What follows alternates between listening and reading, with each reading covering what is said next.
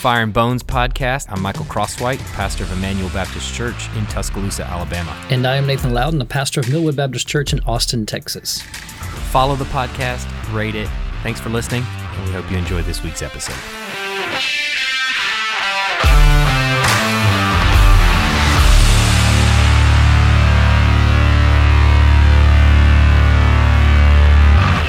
So, do you have sympathy for the devil? I don't know what you mean by that. I mean, I'm just a guess, so I don't know. Um, sympathy for the devil. It's the it's the um, story writing style where you build sympathy for the villain of the story and make their oh that's that's like sto- that's the name their- for the genre. yeah yeah make their story relatable. You know, so that you feel uh, some measure of sympathy for the Where does that come from? Sympathy for the devil. How how old is that in literature? Where does that come from? Man, what do you, what, you asking me? What am I, Shakespeare? I don't. I don't. You, Yeah, you just came. Did you just come up with this term? Did you? I are you just totally invented it right up? now. I totally, I'm coining it right now. I'm I've never coining heard it. this. Yes, I'm coining it right now. It's if you ever hear it again, it'll be that originated on the Fire and Bones podcast. I don't believe you. I don't think you'd believe me if I knew the term, and I don't think you believe me if I made up the term. I just, I just think you don't believe me at all.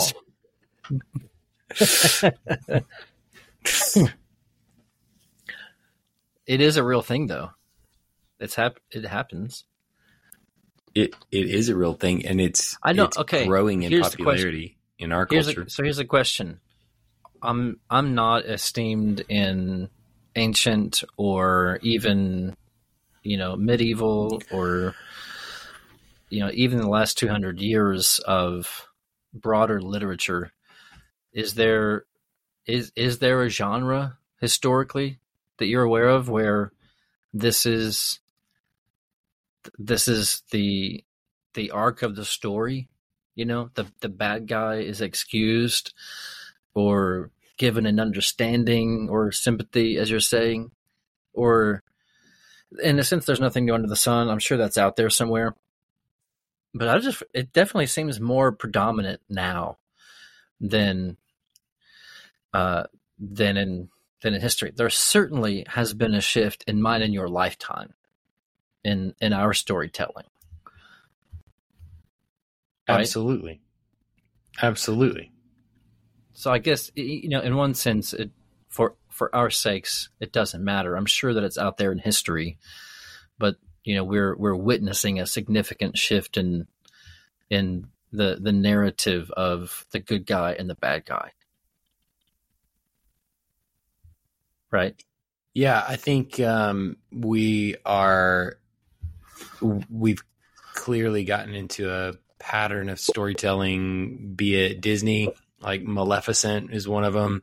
Many of the Mhm. Marvel movies are like this. Um, you know, I think um, you know Thanos' own story in the whole in the MCU. You know, in the previous, the first like whatever twenty four films or however many it was.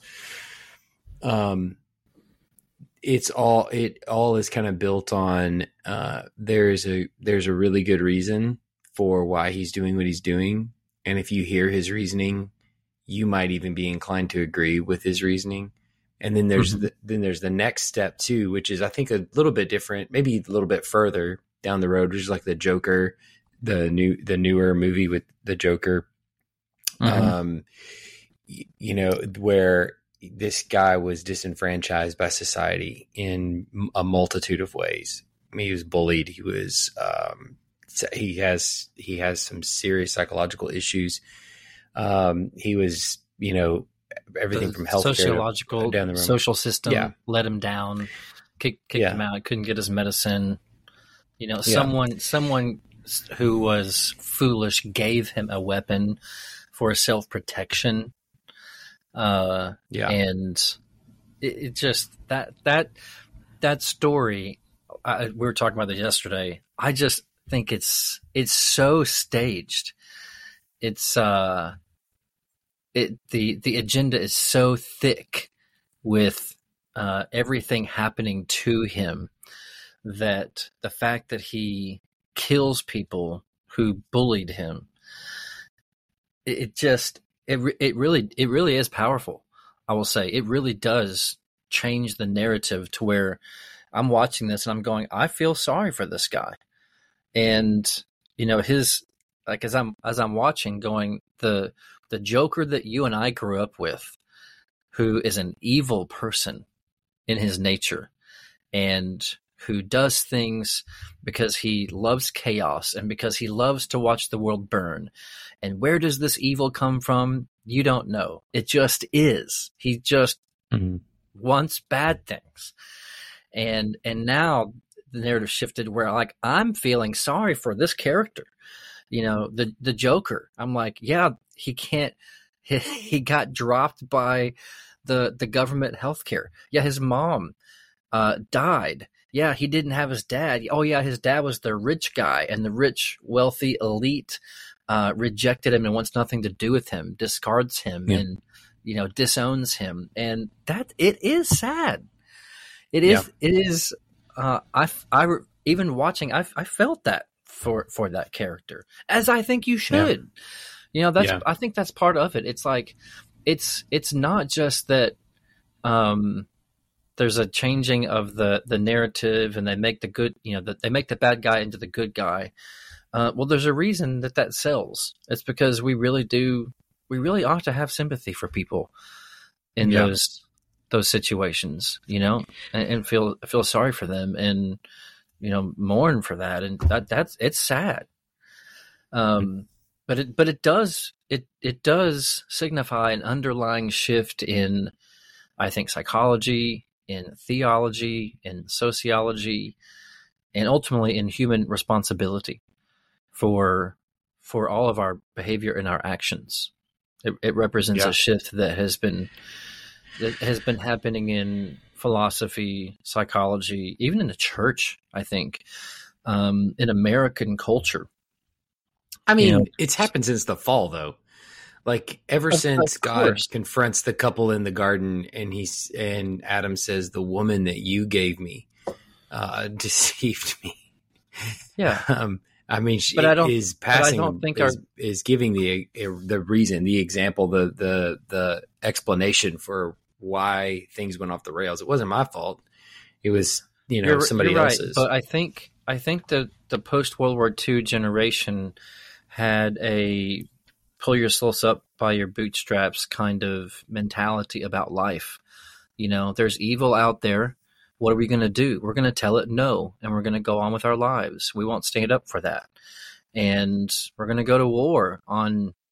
Uh, I'm not going to get into the intricacies of the reasons that we go into war, um, but the reason the American uh, mind wanted to go to war against Hitler is because this is evil and we're going to protect ourselves and our children from evil and, yeah. and our friends and our neighbors. I was reading a book yesterday by Rosaria Butterfield. She has a new one called Five Lives, Five, oh, what's it called? Five Lies in the American Mind or something like that. I think we're just going to oh, change this podcast into Nathan's book club. Five Lies of Our Anti Christian Age. And she gets into intersectionality where she talks about the um I don't want to say the victim mindset, but intersectionality is looking at the world in a way where there are oppressors and there are the oppressed. And this is Marxism, right? Worked out. And the only way for the oppressed in society uh, to, to come out of their station is to have a larger voice, to be given a voice. And so if you have someone who is uh, a black woman who is uh, handicapped and comes from a divorced home and um, grew up in inner city Chicago and I mean you could you know and is gay and you, you add on all of these things well she is you know that that person is compoundedly you know ex- expoundedly uh, oppressed So we're going to have to go even farther out of our way to the greatest extent possible to give her a voice, an opportunity, and uh, and if we if we don't do that, there is no way we can blame her or him or anyone for um for what they do. Don't be surprised when they start burning down buildings. Don't be surprised yeah. when they start committing crimes. Um, right. Though, though that that kind of understanding of what's wrong with the world and how the world works is, you know, the the Joker movie. Uh, I don't think it's a pitch for intersectionality necessarily, uh, but it is in that vein of this guy did an an an evil. Well, I don't think that's the pitch anymore. That's not even the story that this is evil. Um, the this guy did a, a horrible, terrible thing, but you are you going to say that he was wrong?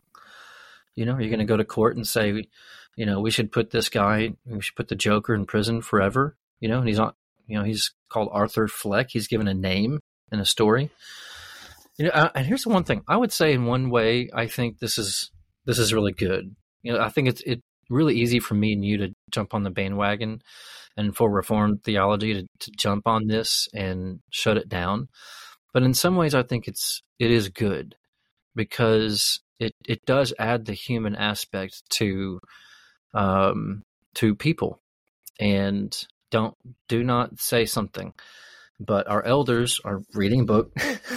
it's called uh, "Instruments in the Hands of the Redeemer" by Paul Tripp, and he does talk about how uh, people who sin against one another, you know, it's sinful people responding against people who have sinned against them. And that's pretty much all there is in, in a broken world. Uh, and so I don't think it's totally wrong to start exposing some of the narratives of you know why people are the way they are. For example, like shootings in America, these mass shootings there is an aspect that I think is helpful to go, these guys didn't just wake up and they were evil. How many of them come from broken, gross, abusive homes? And and they had the Joker story. You know, they they were misfits at school and they um were uh I mean uh, the, the narratives are you know as many as there are shooters. Um, but I think there's something to that narrative that ought to make us uh, not just have sympathy for, for the devil himself, but actually um, have compassion uh, on, on people who have suffered a great deal, uh, either from society or home or mentally or in other ways. So I, I do think those narratives are, are helpful for us in order to create compassion and to try to seek understanding of what's going on in every individual uh, life and on a on a society on a societal level. Uh, do do you agree that there's kind of a, a, a good aspect of that for our culture before we think about the the you know what's wrong with that kind of theological or psychological shift? Not really, because I think you've always had that's always been a component of storytelling is to demonstrate the difficulty in life in a in a particular character's life but normally that was the protagonist that's the big change is that mm-hmm. that the protagonist was always the one who had the greatest struggle and the villain was the one who sought chaos and heightened the struggle for the protagonist mm-hmm. so that the you understood the depths of the protagonist struggle and you rooted for the protagonist. And in the end, the protagonist overcame those obstacles by mm-hmm. a various set of circumstances and things like that that were either provided for him and he provided for himself in a multitude of ways and uh, overcame this particular obstacle overcomes the villain overcomes the antagonist whatever and it it demonstrates here is adversity here is a pathway and a pathway of evil that the protagonist could have gone but didn't here are the reasons why and here's how you can overcome those same kind of obstacles. That's kind of the the teaching of the story. Uh, C.S. Lewis, yeah. I think, was the one that. Hold on, C.S. Lewis was the one I think that said um, that uh, um, dragons exist in stories not to convince children that dragons are real, but that they can be beaten. Mm-hmm. And mm-hmm. that's the that's the kind of the the pattern of storytelling it has been. And and now the change has been let's show the dragon side of the story because evil has been essentially eradicated in terms of our, our use of it. We don't we we hesitate in a story to point to something as evil. It's just an alternative. It's another it's another path that that person chose. And if you understand their plight and you understood their story, then you would understand why they chose that. But what's not happening in those stories is you're not seeing the person go, okay, but what happens if you take this same character and you do give help and you do give, um, you know, uh, some some sort of compassion. You do give um, these kinds of things. And what happens if that person actually desires a better life? Um, then this is the result. And so rather than using, like our storytelling has been in the past, positive examples of how someone might overcome this, we have gotten rid of the reality of evil itself and just said, well, this is just an alternative version. It's just an, it's just another, it's just another way things can happen. And I, so I think, and, and I think it makes a less compelling story, to be honest. Hundred percent. I, I think the, the the new Joker narrative is it, it's not even in the in the discussion. It's like it's not even asking the same questions about uh in in a sense good and evil that like you know the Dark Knight series did where there's there's good and evil and like you said the the struggle is in the protagonist you know um there's no struggle inside the joker in uh in uh, the Dark Knight series with uh, Christopher Nolan. There's there's just evil and and chaos, and there's no backstory. There's no childhood nature versus nurture questions or behavioral conditioning questions. It's just he's a really bad guy, and all the struggles in in Batman uh, himself or in, Bruce Wayne. I totally tracking with that, and I think that when we watch that, the the narrative that we're we're watching is what you said in C.S. Lewis that you know we always think of ourselves you know as in the struggle of Batman and what would I do you know what I mean mm-hmm. and mm-hmm. not what would I do if I was the Joker well the the script flips and goes what do we do with uh real life Arthur Flecks who is a real life story you know a, a real person so I, I I I see um if I think about the Dark Knight, I don't remember which one it was, but when when Joker has all of the villains on the uh you know, he has all the uh the convicts on one ferry and he has all the uh citizens on the other ferry and they each have the detonator for each other's ferry. Um right. And uh you know, and meanwhile, Batman's got, uh, you know, Two Face over here. Is that what his name is? Two Face. What's his name? The guy with the Joker. One. No, no. Two Face. The guy with Two Face and the Joker are both in that movie. Yeah. yeah. You mean yeah, the guy Two-Face. that has two faces? Yeah. Yeah. And uh, and his that's, girlfriend, that's he's got choices. He's got choices to make. Um, in in a sense, I, I almost find we're we're really the people on the on the boat, probably more than anyone in those in those narratives. Um, in in a sense that we're we we want to uh, to be the hero, and I, I guess the struggle is kind of the same. When you know, in the face of inexplicable evil, what are your what choices are you, are you going to make? That's what makes Batman so compelling as a narrative. Um, but again, like when we're we're dealing with Satan theologically, there there is no sympathy for Satan, I don't think. In theologically as in, you know, Satan Satan himself grew up uh, you know, in a, in a, broken home, and uh, he was his dad was on drugs, his mom left, and you know he was raised by wolves or something like that. Uh, Satan is just evil. He is, uh, you know, he stands condemned. He is uh, a liar. He is a murderer, and he has been from the beginning. But when it comes to the people next to us, shoulder to shoulder, in society. Um, I don't think we should think about any of them like we think about the Joker in uh, the Dark Knight series, the old the old Joker, where the people shoulder to shoulder to us, they're just evil, and that's all there is to it. There's no, uh, there is no, um, uh, there's nothing that they've suffered that they're responding to. Now, I'm not I'm not trying to go all the way down and say when you sin against someone else's sin, you're not responsible for your sin. That would be that would go too far and say you you know your sin is excused because you were hurt. Well, that's not biblically true. But when it comes to talking to people and, re- and relating to people and understanding what's going on in society, uh, what's going on with the person down the street, um, it requires us to consider the whole person and everything that they've struggled, ways that they've been abused.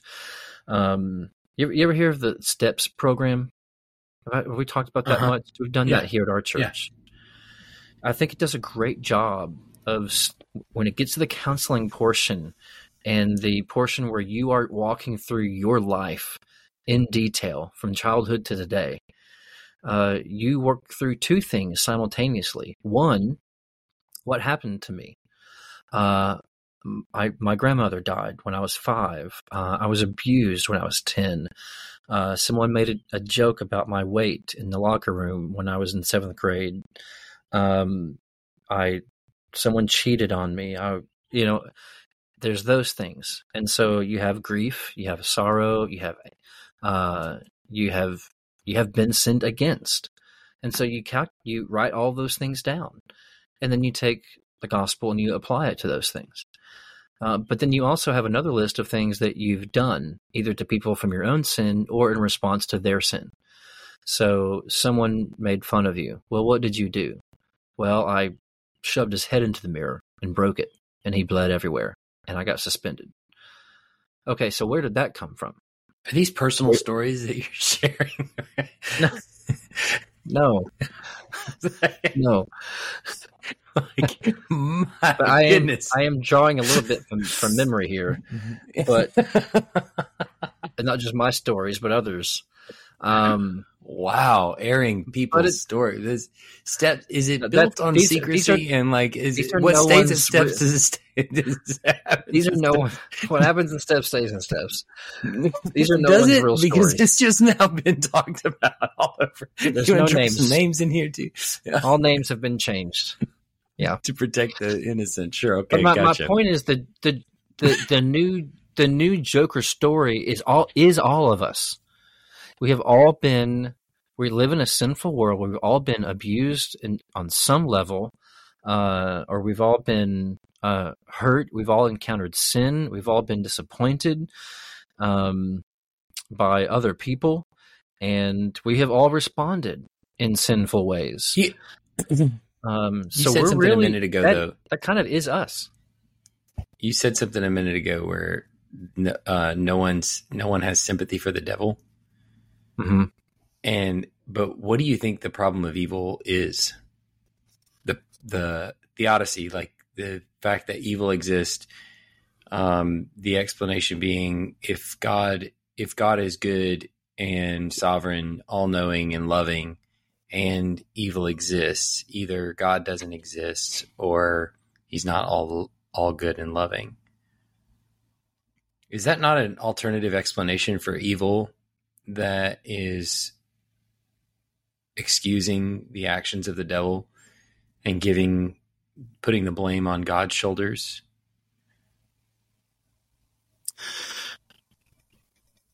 It just sounds nonsensical on its face to me to the problem lay blame the problem of the problem of God's sovereignty. Period. If you if your application of God's sovereignty is it's His fault that there is anything wrong or that there is anything bad in me and you and Satan and the world and Adam and Eve, God let these things happen. God allowed these things to happen. Therefore, it's His Right. fault. Then it's mm-hmm. like But that no. I, so. I mean, but if, I don't you, think if that you're works. if you're if you're okay, but if you're talking to, obviously, don't think it does either. But if you're talking to, you know, a typical person on the street that does not believe in God, that's going to be probably high on their list of reasons why. And isn't that really, in some respects, an excuse for Satan's activity? Is to say, well, he did that in the garden because God let him. You know, he, if God is the sovereign one, if God is the all loving and all powerful one, then why was Satan even there? How many Christians have asked you that? Like, if God was really, Oh, wh- yeah. why did God create a tree? Why did he even have a tree in the garden? So all of those are are in one way or another excuses around the activity of Satan, the activity of humanity. They're they're basically then laying the blame back at the feet of the hero of the story, the Lord himself. Um, So here's how, here's how I answer that question when Yeah. it comes up. Like, why did God create a world where He would even allow evil to happen, and and let that scenario break out in the first place? And my answer is that God's glory is displayed in and through Jesus Christ, and God did not just you know allow bad things to happen to Him or to each other. He actually created a, a world where He knew that Adam and Eve were going to sin. He's he's not stupid uh, that you know Satan kind of got away from him and well now what are we going to do you know? Um he created a world where he could be glorified and enjoyed by redeeming sinners from their sin against him because that is what is most glorious in him. He is a merciful forgiving eager to save god. And there is no other world that could exist uh, we start getting the problems of um, I, I forget the theological phrase, but there's I, I look at this world and I'm like, why is the world the way it is? Because this is the perfect world. This is the best way for God to Himself come into the world and show Himself in creation, to put Himself up against evil in creation, and come in as the Son, as His own Son, as Jesus Christ, perfect, moral, righteous in every way, never con- never conflicted you know you, you think about how satan is con- never conflicted and the joker is never conflicted in his evil. Christ is better than batman. Christ was never conflicted in his goodness and his Hang on. doing god's will So- and in righteousness. He comes in and he If- dies on the cross for sinners. He raises from the dead and he comes to redeem mankind. That's why there is a world the way that it is. Now the second question would be so what does that mean for my responsibility? Wait, wait, no, no, no, no, no, no, no, no, no, no, no. You don't get to move on to this. You don't know. You don't get to move on to the second question But my whole because the point first was answer to was not good. First, the whole point was to first dissect the questions. Why is Yeah, the world but- the way but it you're is not. in terms of evil? No. is one question, and then what is Yeah. my responsibility for evil is a different question that I'm going to answer No, a I get different it. way when I talk to people. I get it, but that answer is not great because you're the answer that you're giving is basically saying that there this is the perfect world and there's not a perfect world we're working toward, That's not what which I'm is saying. not true. But it is Yeah, what you're saying. what I'm Th- th- This is the world that God created for His glory. It shows it, it's the most uh, mag- magnifying of His glory. Then what are we going to? What's the new Earth? Yeah. That's not what I'm saying. That's, That's what you what just I'm- said. That's not what I'm in- intending to say. I get it, but like you're you're the answer to the problem of theodicy is I don't think that's that's it.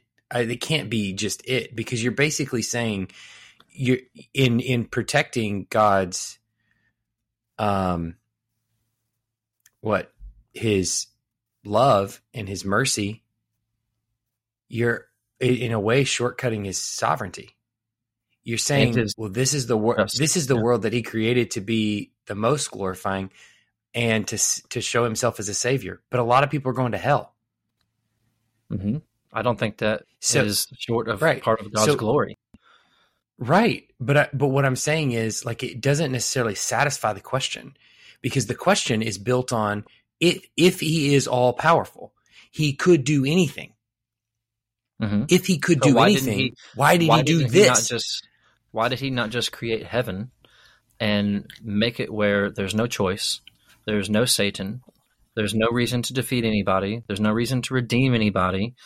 There's just just make heaven and make it to where that's how it always works. If he's going to glorify me and you in Christ forever, where uh, like Augustine says, we will, uh, you know, it has, it was possible that we not sinned, and then it was uh, now that we're in Christ, it's possible that we don't sin. But one day, when we are glorified, it will be impossible for us to sin in heaven. right. One day, when you and I are glorified, there will be no more sin. There will be no more death. There will be no more crying. There'll be no more tears. Why didn't God just do that from the beginning? Right. Why not? Why didn't He not do that? That's He what I'm asking He's- you. And I'm telling you, that's the whole point. He is doing that. He is getting to that end. But he glorifies himself through redemption and through judgment. Both of them. Right. His his glory is fully known forever in eternity. We're going to be singing the perfect glorification of God is going to be thanking him for redeeming people from all nations through the, the blood of the lamb who is slain. But in that explanation, that- which I don't inherently disagree with, I'm just playing. I'm playing the other side to try to kind of accentuate the problem here. Yeah, and I have no that- simple sympathy for devils or devil's advocates. I'm, I'm not going to sympathize with the devil, but I will advocate for him. Okay, as an attorney. Um, no, so, um, but you're creating a a uh, a a world where jud- his judgment has to be magnified in the punishment of people. But if he's all powerful, then he could create a world where his judgment could be known and recognized by his subjects without him having to send people to hell for eternity or having a devil or having us go through cancer or X, X Y, and Z. Yes, and that's my point. God is glorified in all of those things.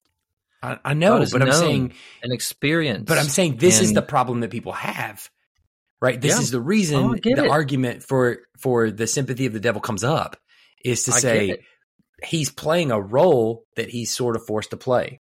And this, this this is in movies, this is in in stories, this is where honestly where I think a lot of this is rooted back to is a problem that people are recognizing that is unavoidable and that is the problem of evil. You think And God is there I, kind of in that position? God is playing a role He's forced to play. Is that no, what you're getting at? I think Or- that I think no, I think that people in our Mhm. storytelling are responding to a to God who is supposedly you've got this God who is all knowing and all loving, but we're in a mess. And maybe there's an alternative. Maybe there's an alternative explanation. Maybe there's not a God in the machine at all. And Yeah. so evil is not really a thing. Maybe it's just one person's story versus another person's story Mhm. right? So like I think this whole thing, like it, storytelling, is really. I mean, it's a. It's. I'm not saying that every story writer sits down and goes, "How am I going to reject God today?" I don't think that that's what they're thinking, but I Mhm. think it's born out of that philosophy that's just that's the water we swim in, Mhm. and that philosophy is God is dead, Nietzsche, and Yeah. and there, but there, but we recognize that there are bad things that happen, but there are reasons why those bad things exist, and they're Right. they're And they're What's they are what's so- avoidable. And they're they're a product of people's environment. And if their environment was different then they wouldn't do those things. So like the joker if his So- environment was different he wouldn't do that. I think that's It's- why it's that actually- storytelling that way of storytelling comes up. hundred percent, and it's actually it is it is the result of the Enlightenment shift in the 1700s from uh, uh, away from a theological worldview that guides society and I think storytelling, um, and uh, into an atheistic worldview where the explanation is uh, we're all products of our upbringing and our we are all generally good inside, but we struggle. We have to learn and all of those things. And you get a story like the Joker, where he's a he's a product of his environment. You know the in the nature versus nurture question. This is you know he became a bad guy. Um, but it still doesn't answer the question as to why he responds to those things that way. So, what is fascinating to me is that the new Joker narrative, instead of leading Joker in the uh, in the just pure evil, you know, satanic kind of character, you're just evil because you're evil. You you bring the narrative into real life of me and you every day, and they're no longer such big characters that they're like I they just represent ideals of good and evil. Now Arthur Fleck is a real person who's actually responsible for himself. It, it actually does the opposite of what they're trying to do, I think, because at some point you're gonna have to ask, but why did you respond like that? Why did you respond to that like that? And that's what makes Jesus, I think, so unique. Is he encounter he is perfectly righteous. He is good. He is holy. He obeys God's law. He is everything we want people to be in terms of uh, kindness and gentleness and in, uh, you know forgiving sinners and meets and takes care of the lowly. Uh, but he's strong and you know authoritative against the proud and the self righteous. And Jesus responds to hatred, sinfulness, evil in the world perfectly and righteously and justly as God Himself does. And so, while yes, there is evil in the world and there is God in the world, we are still morally responsible for ourselves. And there is some mystery to there. Uh, am I responsible or is God sovereign? Well, the answer is yes. We see that when Jesus goes to the cross. Did Jesus go to the cross on his own will? Yes, no one takes his life from him. He submits his life, he lays it down in obedience to the Father. Um, and yet, we see that it was God who is orchestrating the evil works of men in Israel and in Rome to see Jesus crucified in a sinful, horrible, wicked murder. And there's Jesus right on the crossroads of both of them, you know, righteously obeying the Father, suffering the evil of the world, and yet there was never once in his uh, mouth any um, uh, what is you know what does First Peter say? There was no um, no no vile against uh, even those who were crucifying him. Um, you know, he was silent like a, a sheep before his shearers. So the the the the narrative out there in the new Joker, I think it actually exposes our responsibility that, that we actually know we can't get away from. And even though they're not trying to do that, I don't think that's the nature of the story. You're kind of left hanging at the end of the Joker movie with with the idea, man, if that social work would have just kept up, man, if you know, if uh, Stephen Wayne would have just brought the Joker into his home and, and loved him and cared for him, he would have been a really good guy. If um, you know if the if he hadn't gotten fired from his job and if they would have given him a break and given him another chance um, you know he wouldn't he wouldn't have done those bad things. That's where the the narrative falls apart. Because you will find the most privileged protected safe uh, guided even in christian homes uh, environments uh, grow up and do the most evil things because we we are a product of sin in us, not only uh, the sin that happens to us. So we we are, and there's there's just there is some mystery there theologically. Um, yeah, if if a if a guy goes and shoots up a, a high school or an elementary school, and I look at his life and I go, it's broken, it's messed up. I feel sorry for that. There, there is a sense in which he is a product of his upbringing. Um, and yet, we're all in the fall. We all have the the heritage of Adam in us, and, and we all sin, and we all sin against the sin against us. And that's that's the real narrative. That's what the Joker leaves out. You're you're left at the end of Joker going, "Wow, you know, he's not at fault. He didn't he didn't do anything wrong. Uh, yeah, he did. He killed people, and the the Joker in the other movies that you're kind of explaining away is the absolute evil chaos that the old Joker does, right? Because we, you and I, we have we have all these ideas of the chaos evil Joker, right? The purely evil does things just to watch the world burn Joker. Well, now you take this new narrative and you apply that back to the old narrative, and you're just excusing away evil itself as a product of an environment rather than a product of the heart and, and the nature. Um, so I can hold I hold both at the same time that this is this is the world God allowed and, and sovereignly knew he was going to work through for the glorification of himself forever in heaven through the redemption of Christ. So this is the world God allowed because it's the world where he's going to redeem. And it's the it's in that sen- in in that sense sovereignly and wisely the world God wanted to allow.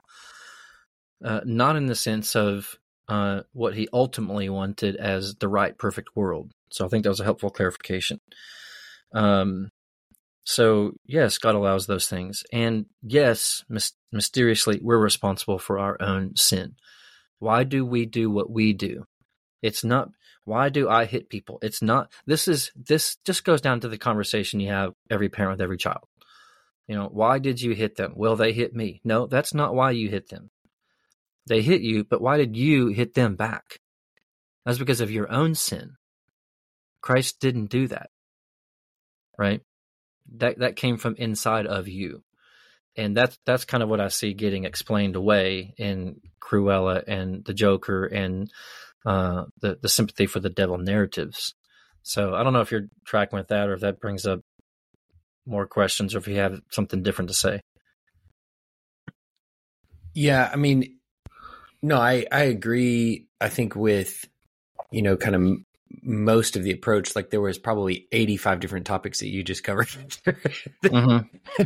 I'm not gonna go necessarily back through all of them, but um, I I do think that in um the development of the story, especially like I mean, obviously we're focusing in on the Joker, which is not a movie I would recommend anybody go see. Um, to be sure. honest with you, I mean, any, anytime it comes to movies, I'm like, I, I, I don't recommend any movies. Just you know, you're a big boy. Just go figure out what you want to watch and and whatever.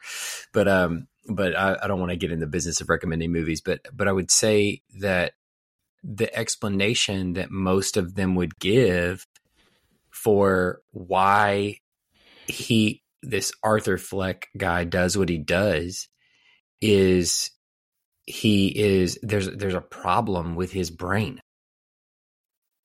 And that that's the mm-hmm. explanation that they're going to give. It's not mm-hmm. evil. It's not well, you know, yeah, he, well, he shot somebody. No, he shot somebody because there's something wrong with his brain and he was not given mm-hmm. the help that he needed. Mm-hmm. And so you couple society's, you know, uh, proclivity to ostracize people and make people outcasts and not take care of the disenfranchised with someone who's criminally who's insane who has mm-hmm. a who hasn't who has it, mental issues and doesn't receive the kind of therapy that they need which i think is going to be part of the second one coming out but mm-hmm. um you know when you put those things together then they do horrific things things that we would call horrific, mm-hmm. but they actually have an explanation.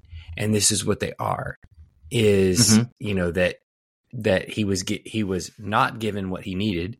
He had something that put him behind the eight ball and you put those two things together and it's a volatile cocktail. Mm-hmm. And I think that, I think that's their explanation is not putting the responsibility on him. It's actually taking the responsibility off him. Yeah and would you, saying so once you, you see his story, you'll realize why he does what he does. Yeah. Do you? So, what would be your general take on the existence of mental illness? Like, is that uh, and uh, I don't want to say excuse, but like we have in the justice system today, you know, the you know your your trial could significantly change. You could get out of the death penalty. You could get all kinds of different Exactly. situations if you plead insanity. Um, your which changes your culpability and responsibility. Where's that? Where's that tight? Because that's that's part of the Joker story. It's not just his mom. It's not just Yeah. society. It's that he actually has something. You know that that part in this the scene where he shows the card on the bus when he's laughing and scaring the child, and he shows the card to the uh to the Yeah. mother. You know, I have a condition. I laugh when I shouldn't have. When I shouldn't be laughing, it's a mental condition. Please forgive me. You know, give the card back. Um, as Christians, is, is that is that real? Is that uh, or is that just kind of a made up narrative to excuse people for for sin? No, it's absolutely real, but it's not. Um, it doesn't excuse sin. It might. It might betray our misunderstanding of what sin is. Mm-hmm. Um, you know, when Adam and Eve, when Adam and Eve sinned, everything fell. Yeah. It wasn't just, you know, it wasn't just, well, now I do bad things sometimes. It was everything now is broken Mm-hmm. fundamentally. You know, weather patterns are broken. So Mhm. you you could say a hurricane that hits a shore is a product of sin, not necessarily of the sin of the people that it hits. That's not what we're saying. Right. We're saying it's the product of a fallen world. This is what a fallen Yeah. world does. this is a, this is is- a cursed world now. Yeah, everything is chaotic. Yeah, Everything kids who are broken. born with autism and uh, with physical deformities are a part of the curse on the world. Yeah, and that's a product of sin, not the sin of the parent, not the sin of the kid. Right. It's the product of a sinful fallen world.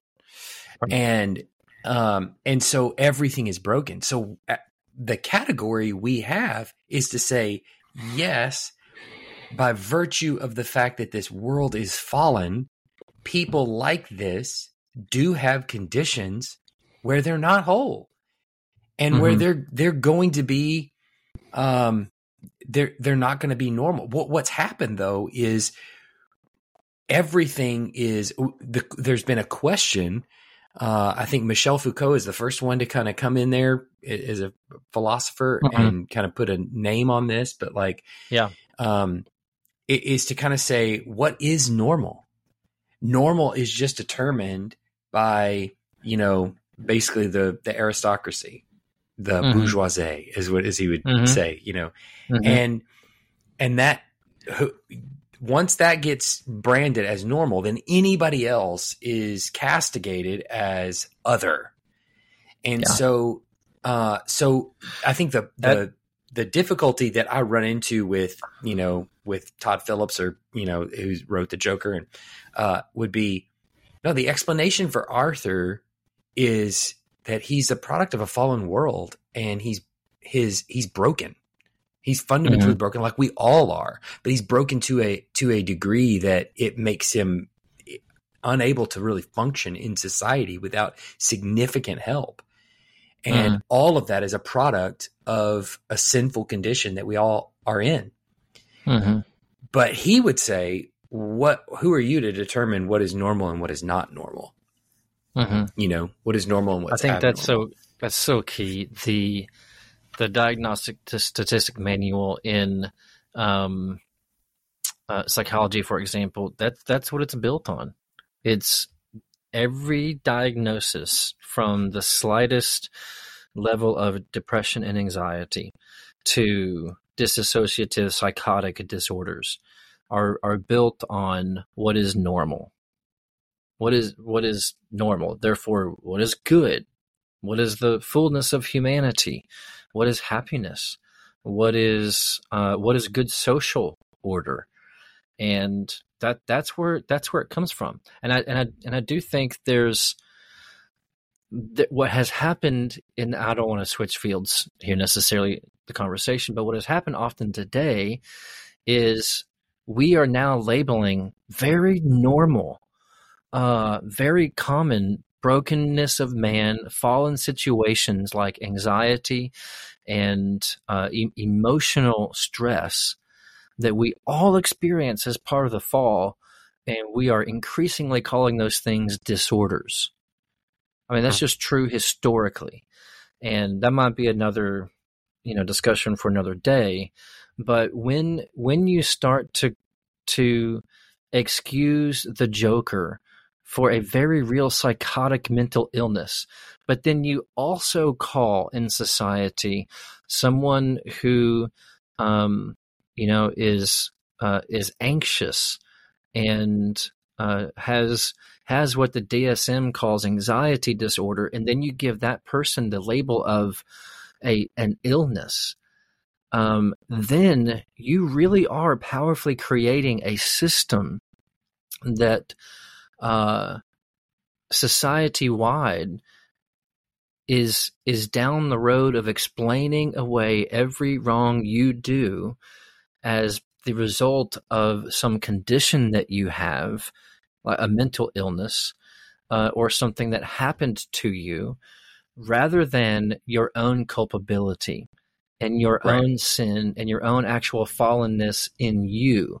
so that your response to things your anxiety or your emotions or your desires or your actions nothing that you do is actually the result of something that's broken inside of you something right. that's a, a spiritual Ill- illness in you um, it's only the result of things that have that have happened to you which really right. undoes it undoes the glory of God in the way the Lord has sovereignly allowed the world and the curse and the fall to play out, which is right. that we can be forgiven of our sin through the cross, that we can be right. transformed internally by the Holy Spirit, that we can actually be born again, converted, and we're talking through uh, baptism in our church and one of the things we talk about in baptism is in our statement of faith is baptism doesn't just represent jesus's life and death and resurrection it actually represents the believer's death by their union with christ the believer's right. burial by the union with christ and the believer's resurrection to walk in newness of life because of their union with Christ. So that that world that God that we want God to create, that we want God to uh, make real, actually happens when people become Christians and they are freed. Not just become Christians and they go to church and they you know have the, the religion of Christianity, but when they are actually converted by the Spirit and freed from the slavery of sin to, like right. Paul says in Romans 6, to walk in the newness of life, we start living that new heavenly life in our souls, in our chest, and in our mind because we, and we do that now here on earth, now. Right. That's what right. every but true by... Christian really is, is a, a converted person into a heavenly citizen. Not fully yet glorified, not fully yet sanctified, but redeemed from that broken, sinful world, uh, redeemed from our own sin inside of uh, inside of us. You know what I mean? Yeah. Um, you know, I, uh, this I think is kind of the the real point of, especially what, what we were wanting to talk about is by taking every villain and bringing them down to the terrestrial, making their evil uh, explainable and relatable. Mm-hmm. Mm-hmm. Essentially, you take everybody and put them all on the same plane. And you say, mm-hmm. actually, we kind of all are like this, and everybody has a reason, has an explanation for their story. And we're all kind of in the same, you know, ballpark. And what we really need is some humanistic solutions in order to really get past this. And if we had those humanistic solutions, then we wouldn't be in the state that we're in. And the gospel is actually saying something quite different than that, which is to say that is evil and it's the product mm-hmm. of fallenness. And you have to admit that you're a creature. You have to admit that you are responsible to a holy God and that you are sinful. Yeah. and you have to in order to actually in order to actually live righteously you have to first acknowledge that there is a righteous standard. And it's not Yeah. nebulous. And- listen listen to this. It's actually so much worse than you think. The the problem with the joker narrative is not that it's worse than reality. The problem is that it's actually probably not bad enough because the true problem is not just that we have a hard time overcoming our surroundings the true problem is that it is impossible to be anything but sinful without god's help right you want to talk about I can't, I'm not responsible. Yeah, you are a, a, a descendant of Adam, and you die because Adam died. You die because the sin that Adam had, you have inherited. Your problem is so bad that it is not just the environment around you. Your problem is so bad, it's actually inside of you. And you Mm. can't fix it. And you can't therapy your sin away. You can't medicate your sin away. The only way that your sin inside can actually be changed is if God actually changes it, if God forgives you, and if God Mhm. uh, washes away sin by the Holy Spirit. So, in one sense, it's like we're not going to say, "Oh, the the the Joker narrative is too bad." It's not bad enough. The the Yeah. impossibility that we experience is internal. You know, you want to talk about overcoming your nature and overcoming your parents' divorce and overcoming, uh, you know, social worker, you know, misdiagnosing you. And I've talked to people multiple times the last month or so who have had to try multiple therapists before they even got any help in therapy. So you you think that let you down? Your your own sin inside of us, your own sin inside of you, is something you cannot overcome, right? So Yeah. like even when we turn the responsibility inward, well, there's not the option to say, oh, well, we discovered the problem is inside, so now I can deal with it. No, when you look inside, you realize you can't do it. And C.S. Lewis said, you you you think you um you you, you don't really know how impossible it is to be good until you've tried really hard to be good. You don't really understand the struggle of sin until you try really, really hard to be a good person and realize you can't. Yeah. You can't. There was an example one of our one of my philosophy professors I think used to use um, when it when it came to the problem of evil, and he said, "Okay, let's say let's say we were what what, what would you think would be the the most uh, terrible thing that happens in the world?"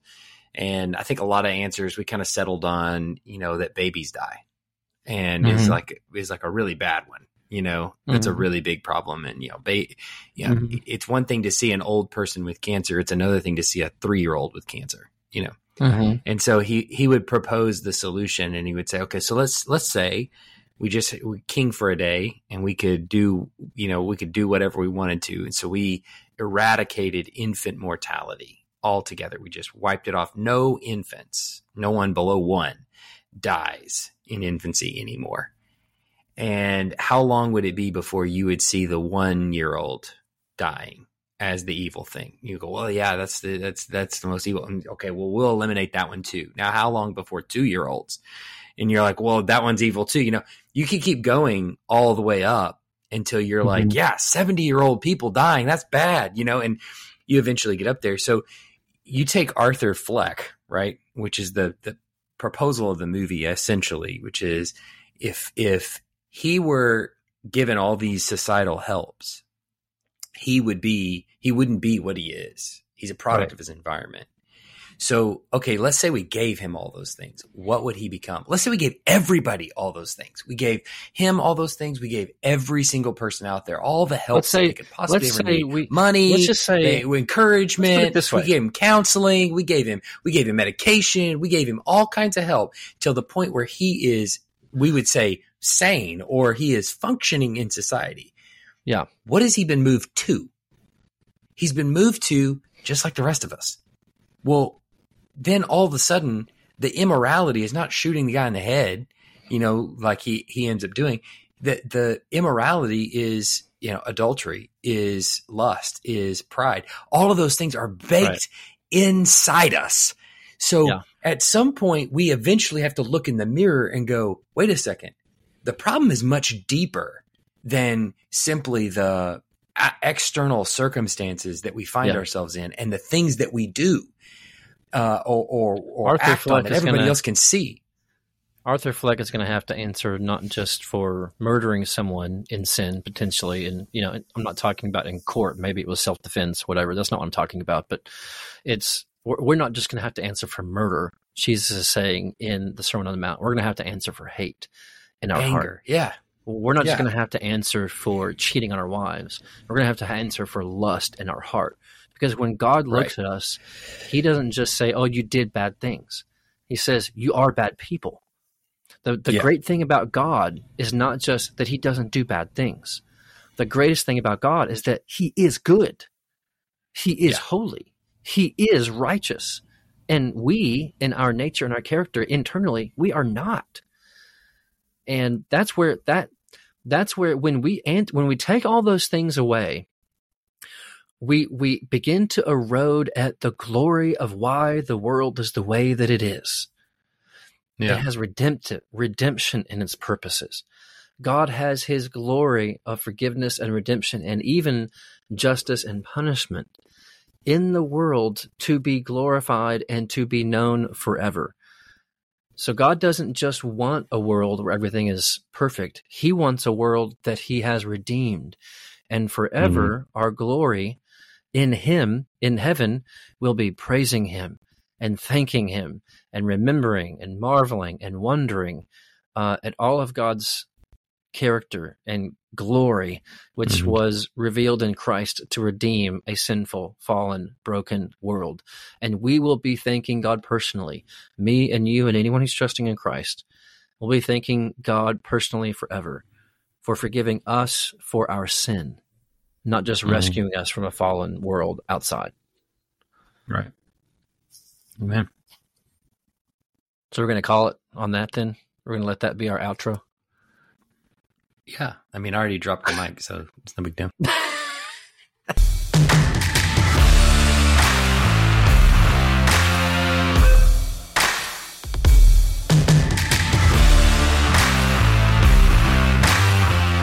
Thanks for listening to the Fire and Bones podcast. If you enjoyed this podcast, consider subscribing or following the show on your favorite listening platform so you can be notified every time a new episode is released. Consider leaving us a generous review if that's an option for you, and most importantly, share this podcast with someone that you think might benefit from it. Be sure to check the show notes for any relevant links, including our contact information. Feel free to reach out to us with any questions you might have. Thanks for listening, and we'll see you next time on the Fire and Bones podcast. Bye.